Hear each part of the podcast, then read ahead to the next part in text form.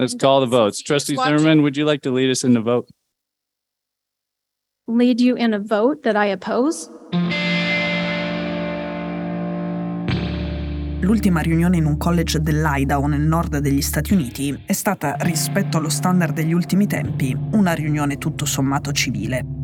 Almeno così dice il New York Times che aveva seguito pure le precedenti. A questo giro quasi tutti sono riusciti a parlare con un tono di voce normale, senza alzarsi in piedi e mettersi ad urlare o minacciare il proprio interlocutore. A queste riunioni periodiche partecipano il rettore, i presidi di facoltà, professori e impiegati, studenti e altri membri della comunità locale. I didn't know much about the board before I came here, but someone handed me a flyer. Ultimamente c'è andato anche un podcaster dell'ultradestra abbastanza famoso. Ha insultato della gente, ha detto cose omofobe, è stato insultato a sua volta. I'm disturbed at the un American and anti white programs that have been appearing across the country. Ha detto anche che lo disturba molto che nei college americani si leggano dei libri anti-americani e anti-bianchi, tipo i libri di storia in cui si parla della tratta degli schiavi, e che quei testi dovrebbero sparire. Un'associazione che si chiama Consiglio per la diversità del College del Nord dell'Idaho ha chiesto alla dirigenza scolastica di fare qualcosa, ma la dirigenza scolastica non fa niente. Ora, un passo indietro. Praticamente la comunità della cittadina, ma in realtà di tutta la contea, si è rivoltata contro la propria università locale e ha cominciato a dire che la scuola fa parte del deep state, lo stato profondo, quello che Donald Trump considerava il proprio peggior nemico, la burocrazia che è più potente della democrazia, che non risponde alle persone comuni e non è stata eletta da nessuno. Effettivamente questa comunità universitaria viveva secondo regole e guidata da principi che sarebbero assolutamente comuni in un'università italiana, ma che c'entrano poco con quello che succede un metro fuori dal campus nel resto della contea dell'Idaho. Una contea dove, anche quando Trump ha perso le elezioni, quelle del 2020 contro Joe Biden, lì ha stravinto prendendo il 70% dei voti. Lì gli insegnanti, il preside le associazioni di studenti non trampiani come stile vivevano in un brutto clima. Anche dentro le università, hanno vinto i trampiani. Nel senso che c'è stato un ribaltamento dentro il consiglio del college. È stato eletto un tipo, si chiama Todd Banducci, che era già famoso per aver stalkerizzato un insegnante e quasi perseguitato sua moglie colpevole di essere una che ha votato per Hillary Clinton. Banducci ha anche usato il suo potere per cacciare il rettore che era lì da anni e lo ha sostituito con una persona della comunità scolastica con cui va più d'accordo politicamente. L'insegnante di wrestling.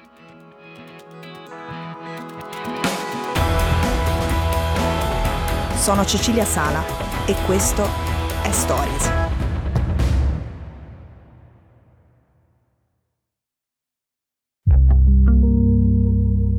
Ora, il college in questione è nella contea di Kootenai dal 1933. La contea è un posto che fino a 50 anni fa era una specie di roccaforte dei democratici. Un posto che viene raccontato così.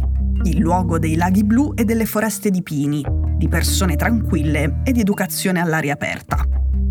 Alla fine dell'Ottocento da queste parti si scoprono giacimenti di argento. Le miniere diventano il motore economico della zona. Negli anni 70 qui era tutta Silver Valley. Da sola produceva metà dell'argento di tutti gli Stati Uniti ed era tra i dieci distretti minerari più produttivi al mondo. Le miniere, gli operai e i sindacati fecero di Kootenai un avamposto fedele al Partito Democratico, un posto di sinistra, come il suo college. Poi negli anni Ottanta il prezzo dell'argento è diminuito precipitosamente, il mercato dei metalli è crollato, le miniere sono state chiuse e l'Idaho ha approvato una legge che in sostanza rendeva inutili i sindacati. L'economia della contea da quel momento è cambiata, meno miniere, più turismo. A Kootenai si dice che il merito di questo cambiamento sia stato di un ambizioso conservatore proprietario di numerosi quotidiani locali, lui crede che il futuro economico del posto dipenda dalla sua bellezza naturale, in breve tempo diventa l'uomo più ricco dello Stato. Costruisce un hotel e un resort di 18 piani con un campo da golf con un green galleggiante e poi un nuovo porto turistico che offre televisione via cavo e servizi in camera ai diportisti in visita. Comincia a spargere la voce che da quelle parti si vive benissimo, che quello è il paese di Dio e funziona. Quando all'inizio degli anni 90 la California del Sud viene colpita da una serie di disastri, recessione, terremoto, rivolte, comincia l'esodo. conservatori californiani che esistono scelgono come meta la contea di Kootenai in Idaho. Nel 1990 la stampa locale racconta la storia di una famiglia di Orange Country che aveva convinto metà del suo quartiere a trasferirsi lì. I gruppi di evangelici si trasferiscono in massa. Alla fine degli anni 90 più di 500 poliziotti della California si erano trasferiti nella contea. Tra loro ce n'è anche uno famoso per aver dichiarato il falso nel processo a O.J. Simpson.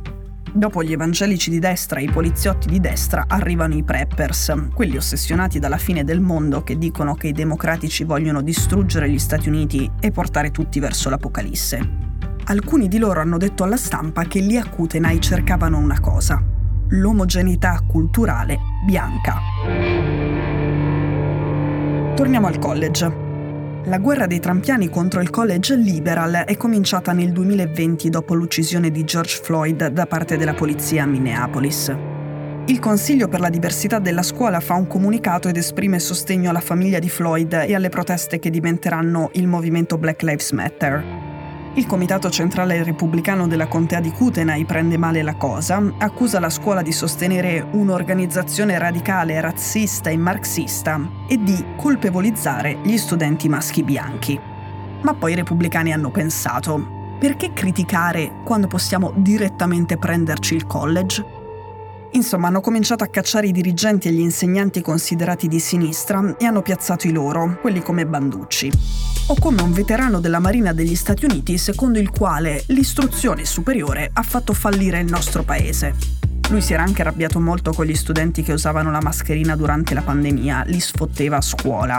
Questo giusto per capire che aria tirasse al college. I repubblicani che si sono presi il college però hanno creato una serie di problemi di gestione e anche economici, in pratica hanno cacciato dirigenti, rettori, professori che poi però hanno fatto causa, hanno chiesto dei soldi. Licenziamenti e cause hanno danneggiato l'immagine del college che è stato declassato per le significative disfunzioni di gestione. Poi è arrivata una lettera della Commissione regionale per l'istruzione dove in pratica viene detto che se non si torna a una gestione normale al college potrebbe essere tolta la certificazione, cioè potrebbe essere chiuso. E considerando che il college è il sesto datore di lavoro di tutta la contea di Kootenai e che è una fonte di lavoratori qualificati indispensabile all'economia locale, per il posto che è stato soprannominato Paese di Dio, orgogliosamente bianco e omologato, sarebbe un disastro.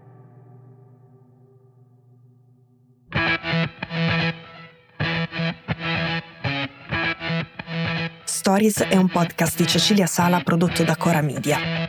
La cura editoriale di Francesca Milano. In redazione Simone Pieranni. L'advisor è Pablo Trincia. La producer è Monica De Benedictis. La post-produzione e il sound design sono di Cosma Castellucci. La sigla e la supervisione del suono e della musica sono di Luca Micheli.